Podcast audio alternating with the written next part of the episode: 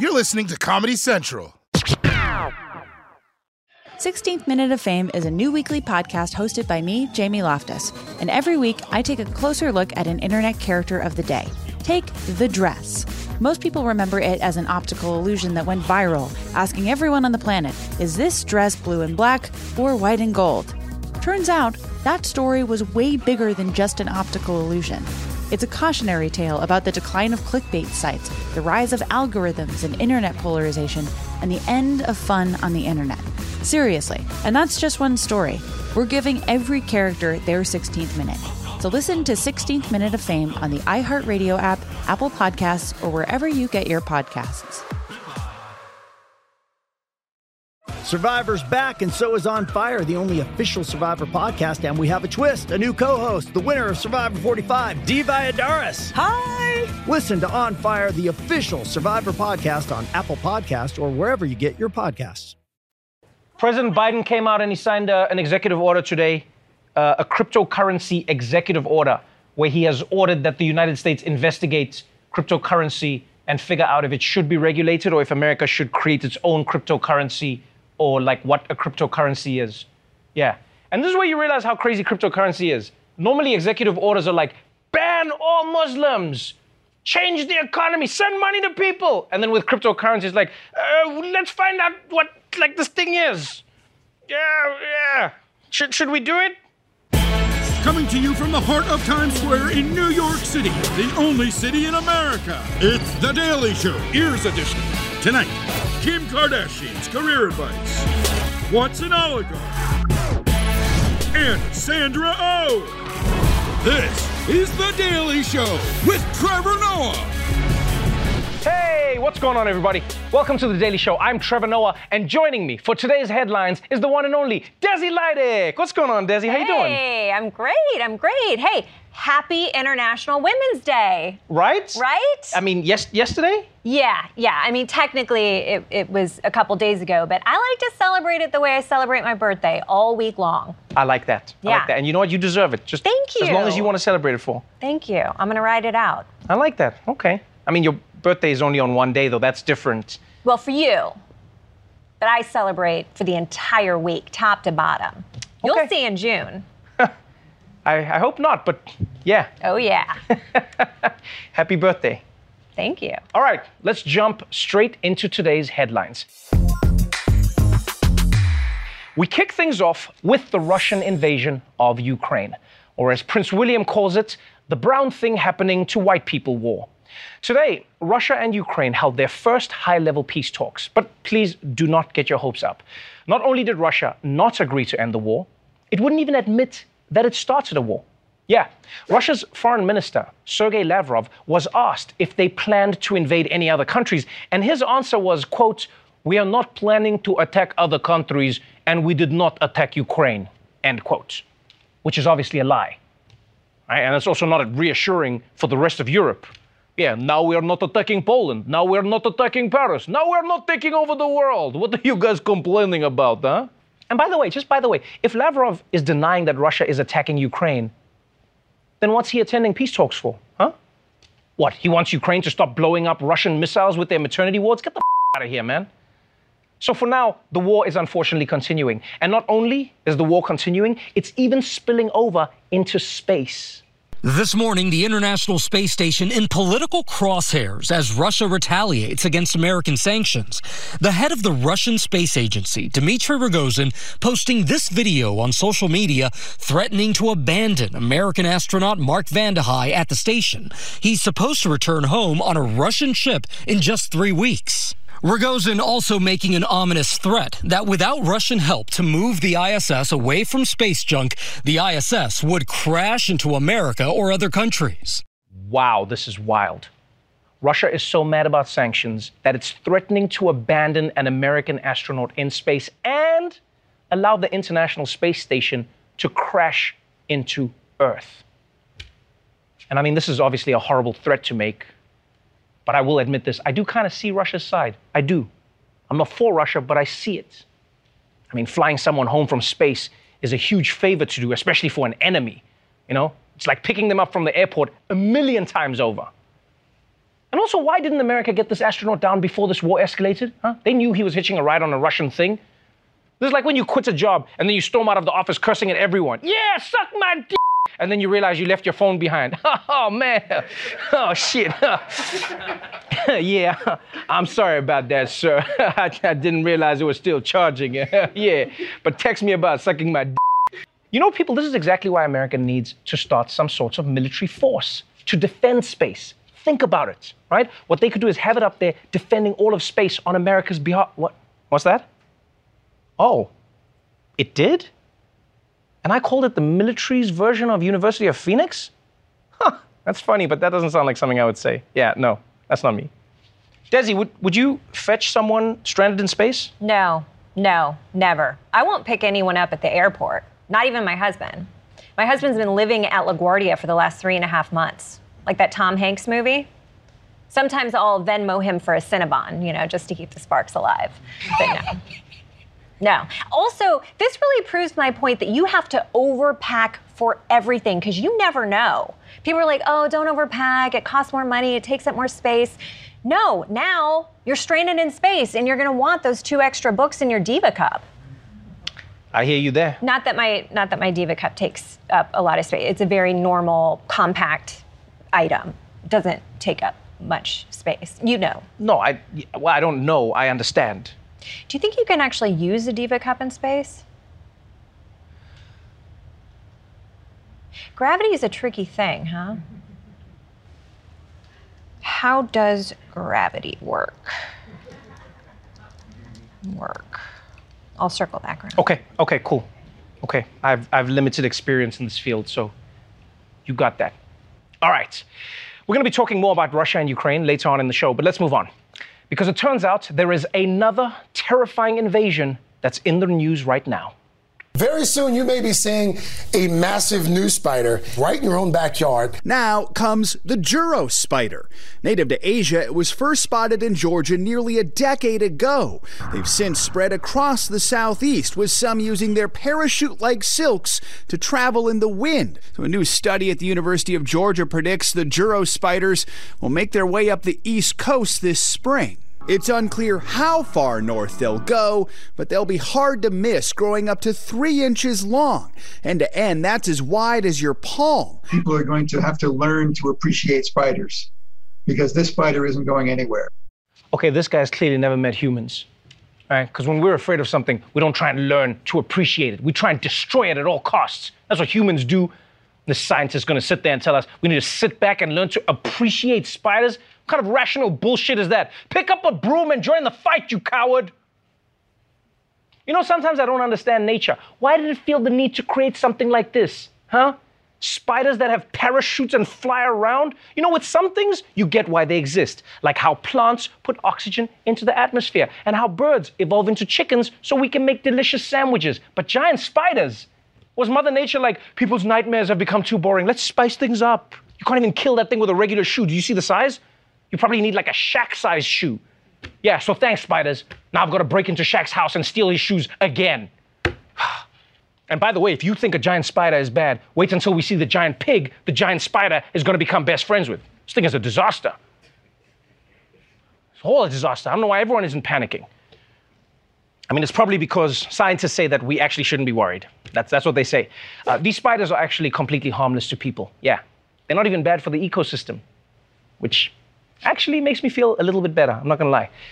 Yeah, because last night I, I had a dream that those spiders crawled into my ear and they laid eggs in my brain. And then now every every time I keep quiet, I feel like I can hear something. Anyway, dreams are weird. Desi, are you are you freaked out by spiders? Nah, I'm not. I'm, I'm not afraid of these spiders coming to New York at all. No, because nothing can be more devastating than Spider-Man on Broadway. Like ruptured eardrums, broken bones, bad reviews. Terrible. Nothing can be worse than that. Plus, I feel like the Manhattan cockroaches have just kind of gotten complacent lately with the pandemic. Like they don't even scatter when you turn the lights on anymore. I come home and turn the lights on and they're like, ah, Desi, you're home late. Like very confident. So I'm excited about these spiders. You have a, an interesting perspective on life. I like yeah. that. Yeah, yeah, I do. All right, let's move away from spiders to someone else who's got America ensnared in her web. I'm talking about Kim Kardashian, influencer, business mogul, and Instagram's final boss. To promote the new Kardashian show that's launching on Hulu, Kim and her sisters gave an interview to Variety where they talked about their lives and their business strategies. But one clip that's gone viral has rubbed many people the wrong way. Kim Kardashian has sparked outrage among some people after offering women career advice during a recent interview with Variety magazine. Here's what she said I have the best advice for women in business get your fing ass up and work. It seems like nobody wants to work these days. You That's have to, so true. You have to surround Yeah. yourself with people that want to work. No toxic work environments and show up and do the work. Okay, okay, okay. I know, I know a lot of people are pissed off at Kim. I know. But if I'm being perfectly honest, I can see this thing from both sides. I honestly can. Like, I can see it from, from Kim's side. I can see it from Kim's side, you know? She's like, you guys think I just take a few pictures and I go to a few events and then suddenly I'm rich and famous and you think it's easy, but it's not easy. And I understand that. I understand that. Kim does a lot of work. She grinds all the time. She's a shrewd businesswoman and she's a mom to Kanye and the kids. But but part of this idea that people have of Kim is Kim's fault. I mean, think about it. For decades, the thing that she's sold is not work. Yeah, in fact, she works really hard to look like she's not working hard. Every photo on Instagram, she's either on a beach or in a pool or in a hot tub. Basically, any relaxing body of water, she's there. You know, so I get why people have the idea that she doesn't work because you don't see it. You know, I mean, I mean, maybe Kim should put that stuff on Instagram. You know, put up photos of late night meetings, constant calls on product design. I mean, you can still do it in a bikini if you want, but the point is, you know, people should see more of the work. They'd understand. Like, take The Rock. Here's an example. Look at The Rock, right? Because of his social media, I know what it takes to become The Rock. I know if I'm gonna try become like him, I've got to wake up at 4 a.m. every day, lift every weight in the gym, and try not to laugh every time I have to work with Kevin Hart. I mean, how can you not? He's like the, he's a human, but he's like the size of like a, a little dog. Kevin, I got you. Kevin, he's like, he's in my pocket right now. Damn.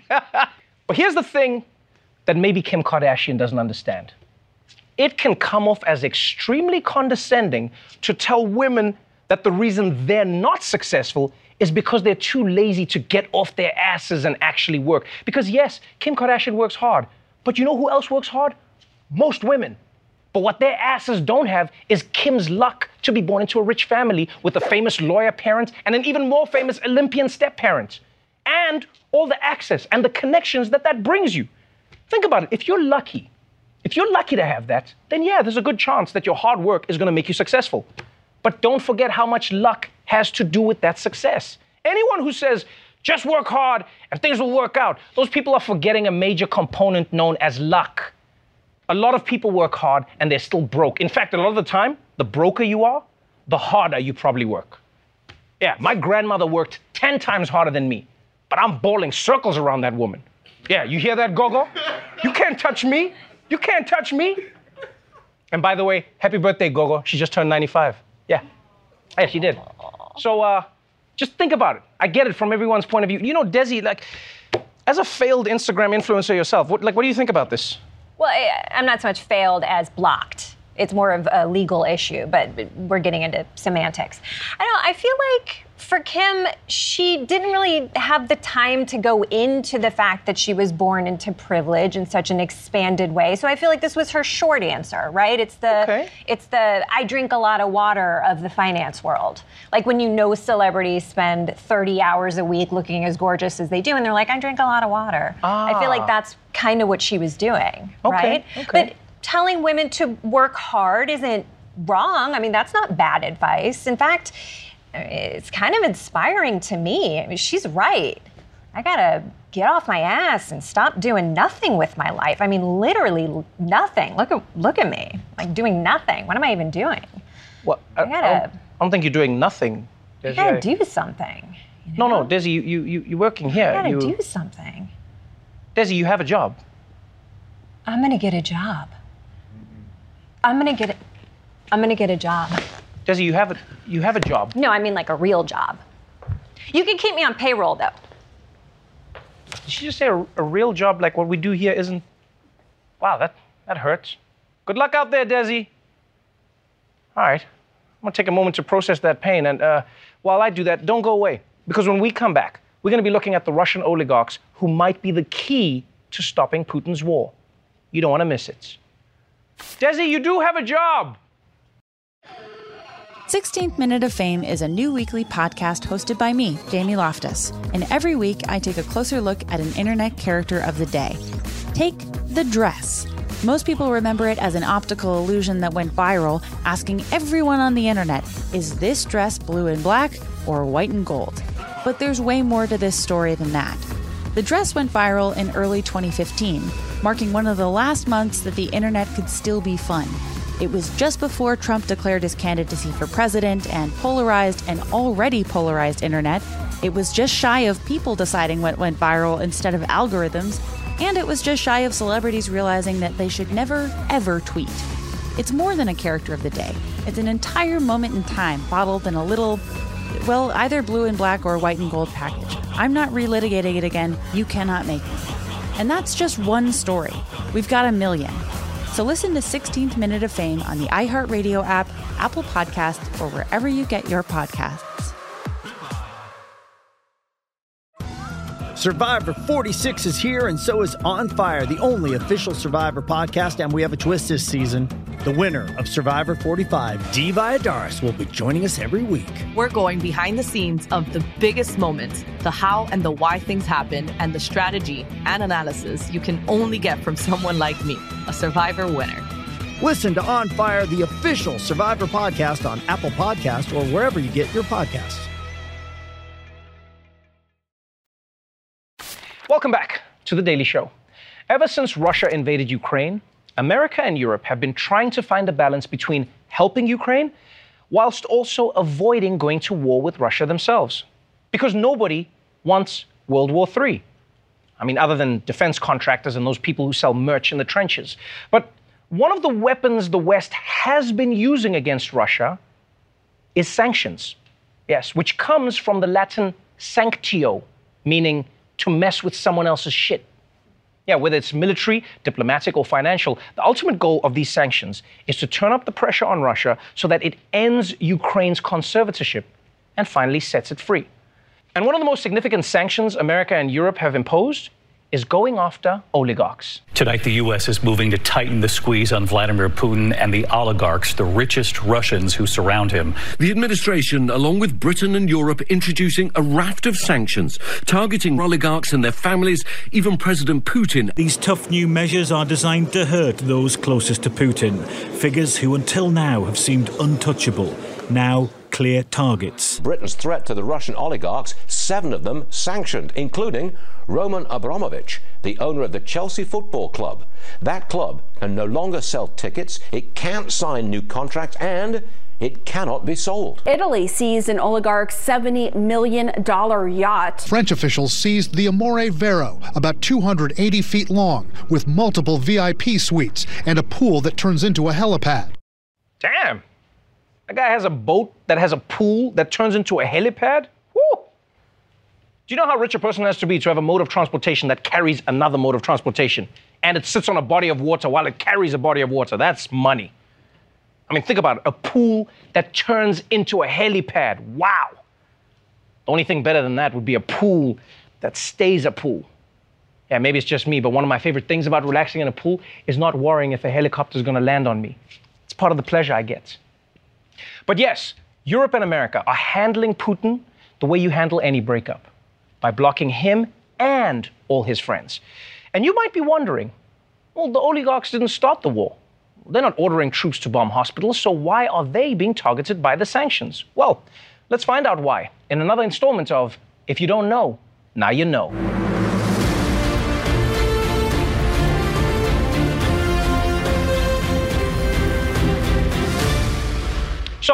First things first, who are the oligarchs? And I know oligarch sounds like a creature chasing Frodo in Middle Earth, but it's actually just a fancy term for a group of super rich billionaires in Russia. But it's how these billionaires got that way that makes them interesting. After almost 70 years of Russian communism, where the state controlled everything, the Russian people saw huge political and economic change practically overnight. For a select few businessmen known as oligarchs, they managed to rise to the top. Soviet Union, uh, all land and all property was owned by the state. In the 1990s, it was privatized, and the most valuable companies were landed in the hands of these business people uh, mostly oil and gas and mineral companies under the Putin era. He took some of the assets from the oligarchs who had made their money in the 1990s. Uh, and gave them to his friends. A lot of money that is his, he has basically handed over to oligarchs for, for safekeeping. They include Yuri Kovalchuk, the billionaire chairman of Bank Russia, is also the bank's largest shareholder and has been called one of Putin's cashiers. Arkady Rotenberg, he grew up alongside Putin in St. Petersburg, and for a time was Putin's judo sparring partner. Yevgeny Prigozhin, a secretive oligarch dubbed Putin's chef because his company oversees catering for the Kremlin and other state agencies. Putin's cashier, Putin's chef, Putin's dog walker. They call him that because he walks Putin's dogs. But yeah, essentially, uh, when the Soviet Union fell and communism ended in Russia, a bunch of lucky dudes were just handed the keys to entire industries that used to be owned by the government. And they became super rich. Yeah, those are the oligarchs. And when Putin came to power a decade later, a new generation of his buddies became oligarchs too. So clearly it pays to be Putin's friend. I mean, sure, you're the one who has to take those shirtless horse pics, but I mean, in the end, you get an oil company. Yeah, make sure you get entire horse and take a lot so I have options. But still, why sanction Putin's friends over the war in Ukraine? Well, it's because they're Putin's friends. And that means that if you maybe, maybe make their lives shittier, maybe they'll try talk some sense into him. And let's be honest, man, that's that's life. Rich people complaining is how shit always gets done. That's how colonization happened. Rich people were like, my food has no flavor. And two days later, the British took over India. Now, of course, to sanction these oligarchs, America and Europe need to access their wealth. But that's a question, right? I mean, how can you get to all of this Russian money?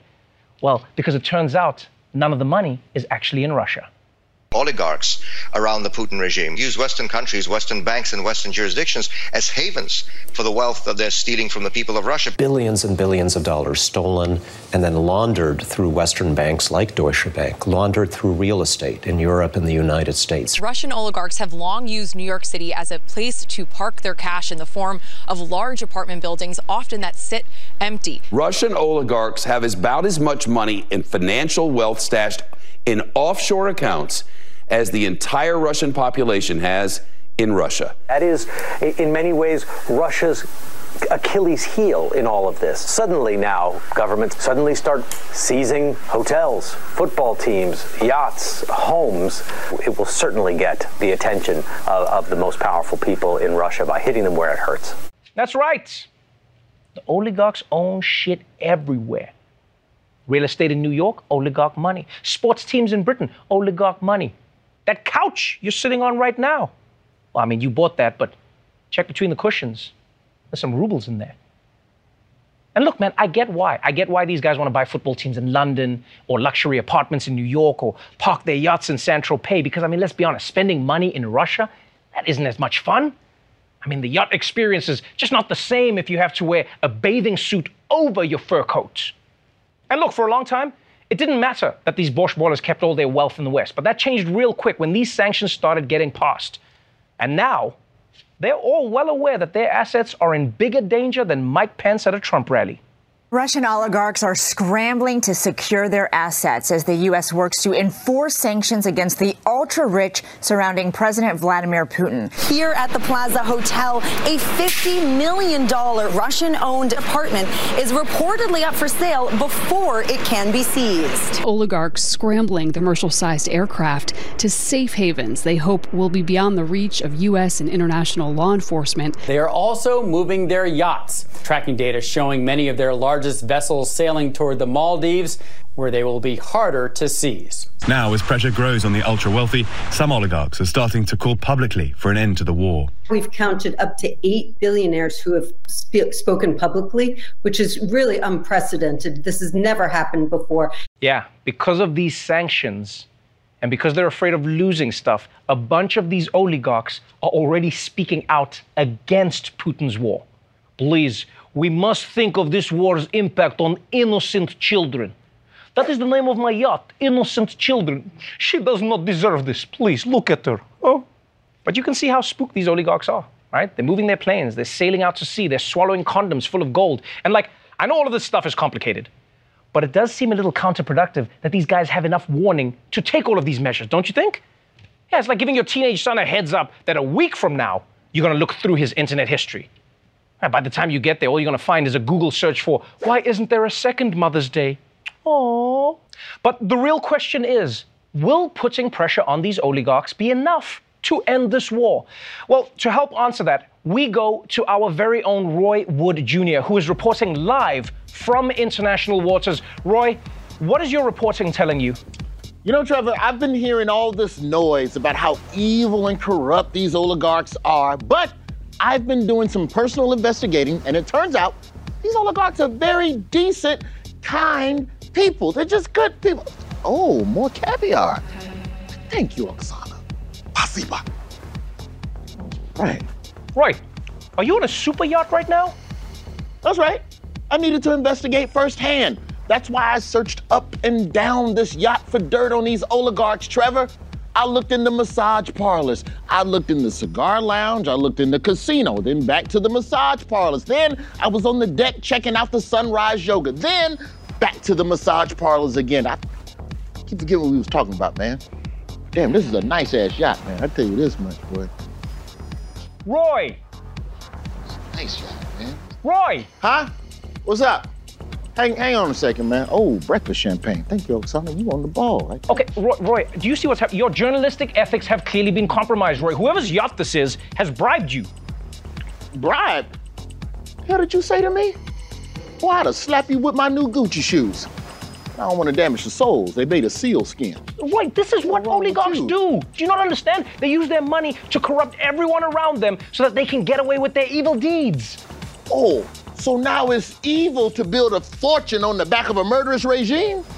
Yeah. And I doubt the next thing you know, you're gonna tell me it's evil for them to launder dirty money all over the world, driving up real estate costs and avoiding taxes that could be used to help the Russian people? Yeah. And if I accept their dirty money and allow their personal assistant, Oksana, to rub me head to toe in truffle oil in return for favorable coverage, you're saying that I'm somehow complicit in this evil? Yes, Roy. Damn, I was hoping you'd say no, man. This is some heavy shit. It's a lot to think about. Better think about this over some dodo bird wings. Oh yeah, that's dodo right there. That's good dodo bird right there. Did he there. say? Wait, aren't dodo birds extinct? They are now. But it was worth it. You know what? That's enough, Roy. I, am suspending your reporter license. Just get back to America. Get back to America, Roy. All right, we, we're going to take a quick break. But when we come back, the great Sandra O oh is going to be joining me on the show to talk about Pixar's brand new movie. So stay tuned. Give me one more time, baby. Ah, that's good. This guy, Roy. Roy. Oh my God. You never had dodo? We got some woolly mammoth down there in the freezer. Let it thaw out for you. 16th Minute of Fame is a new weekly podcast hosted by me, Jamie Loftus. And every week I take a closer look at an internet character of the day. Take the dress. Most people remember it as an optical illusion that went viral, asking everyone on the internet, is this dress blue and black or white and gold? But there's way more to this story than that. The dress went viral in early 2015, marking one of the last months that the internet could still be fun. It was just before Trump declared his candidacy for president and polarized an already polarized internet. It was just shy of people deciding what went viral instead of algorithms. And it was just shy of celebrities realizing that they should never, ever tweet. It's more than a character of the day, it's an entire moment in time bottled in a little, well, either blue and black or white and gold package. I'm not relitigating it again. You cannot make me. And that's just one story. We've got a million.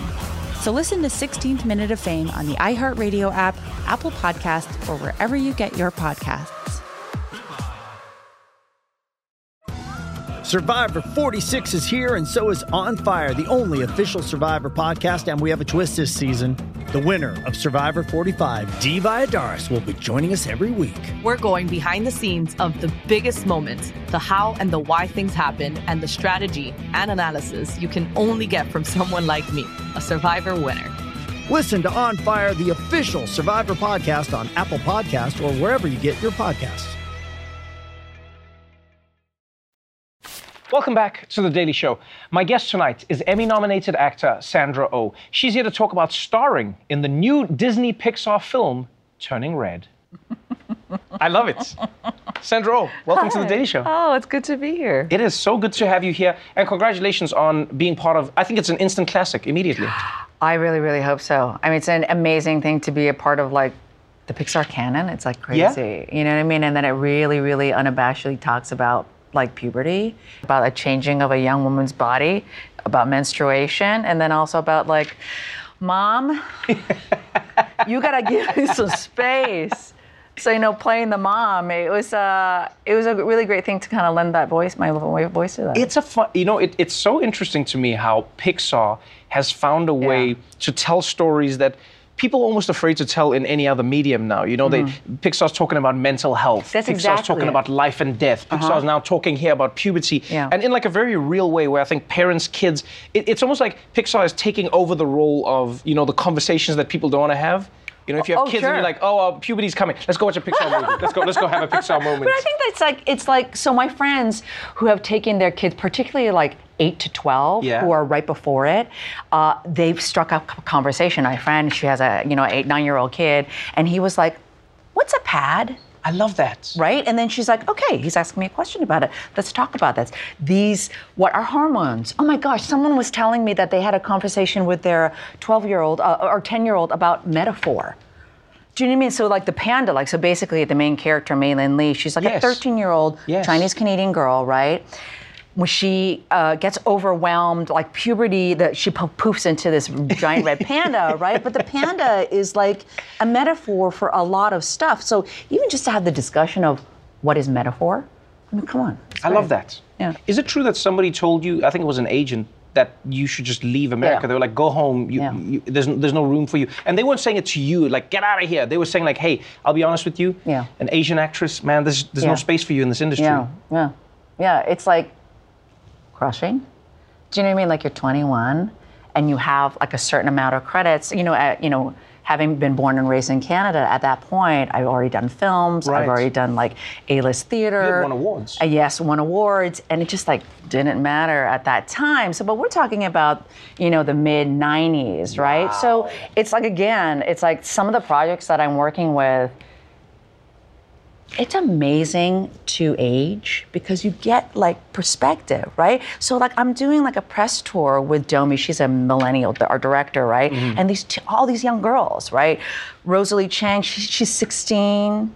Maitreyi uh, Ramakrishnan, she's like 20, and it's like I feel like so great to go, girls, you know, welcome, and to kind of help them out a little Right, bit, right, right. because I'm not saying that everything has changed and we can't stop kind of working at, you know, I, I hate kind of like the word like diverse storytelling because I feel it's like Well, you don't- you you, know, you, us, know what it is you know? sometimes. Sometimes it feels like people use it as like a tokenism thing. People use it as like a pandering. I think of it as originality. That's how I think of it. That's exactly it. You it's like you it's know, like it's like at some point stories all become the same. Yeah. Okay. And then the more you try and branch out and find new stories to tell, you have to find new people to tell those stories with. And I find that becomes more interesting. That you know it. Absolutely. I totally agree. And the fact that it's also like, uh, so Domee, right? The she, she, she did an, uh, the, her uh, Oscar-winning short "Bao," and then so right, so she was picked up by uh, Pixar. I want to say like out of Sheridan College. She's so talented,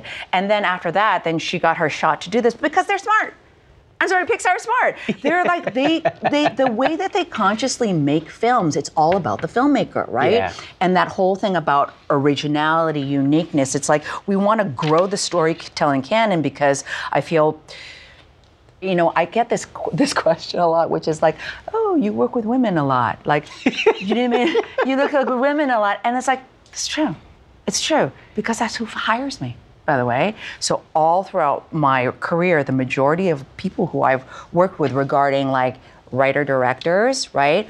Women, women of color, right? So what is it? One, why did I why do I work with them? One, they hire me, but two, I think now it's like, oh, because you know, Shonda Rhimes is writing characters from her perspective as a woman. Phoebe Waller-Bridge is Yes. writing her perspective as a woman. Yes. Same with obviously Domee Shi and this other movie that I'm uh, coming coming out, Umma by Iris Shim.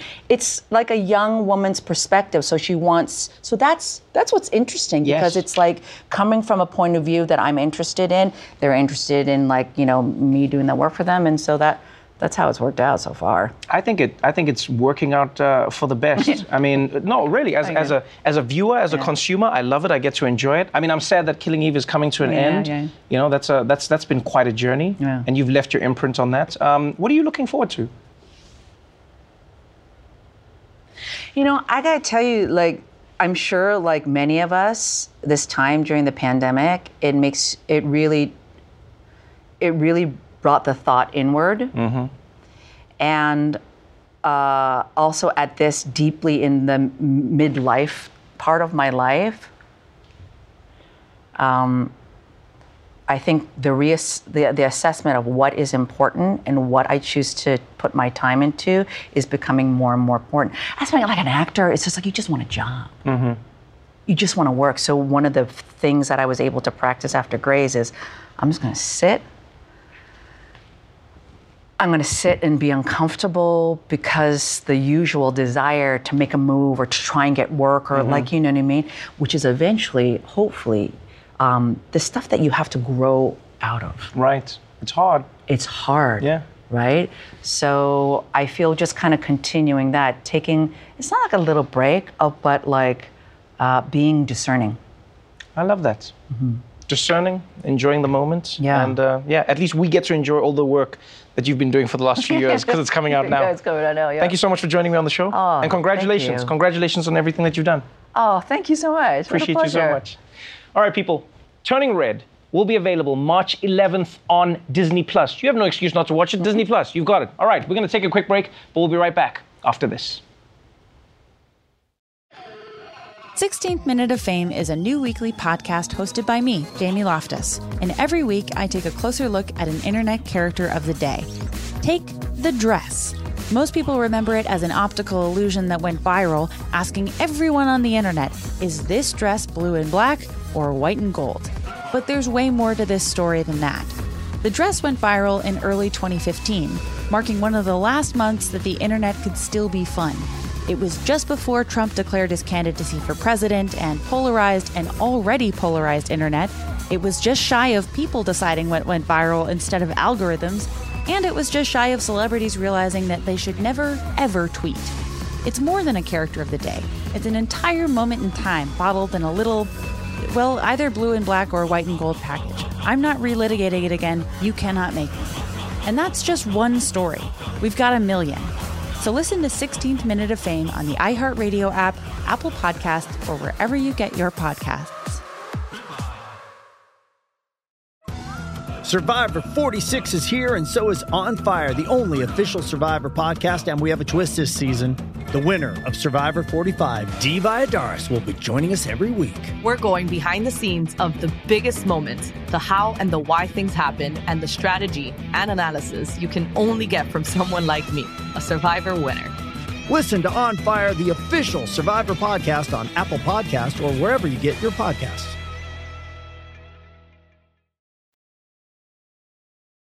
Well, that's our show for tonight. But before we go, in honor of Women's History Month, The Daily Show has partnered with Lolly Lolly Ceramics to create three special edition Daily Show mugs.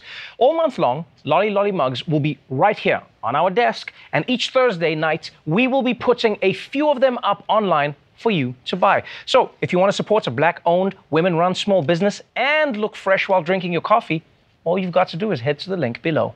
Until next time, stay safe out there, get your vaccine, and if you see a giant spider, remember, you're more afraid of them than they are of you.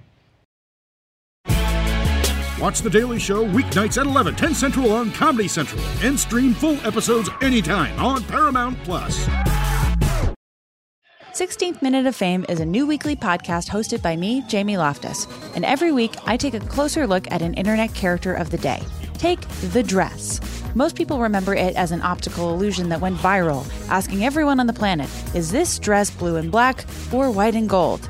Turns out, that story was way bigger than just an optical illusion.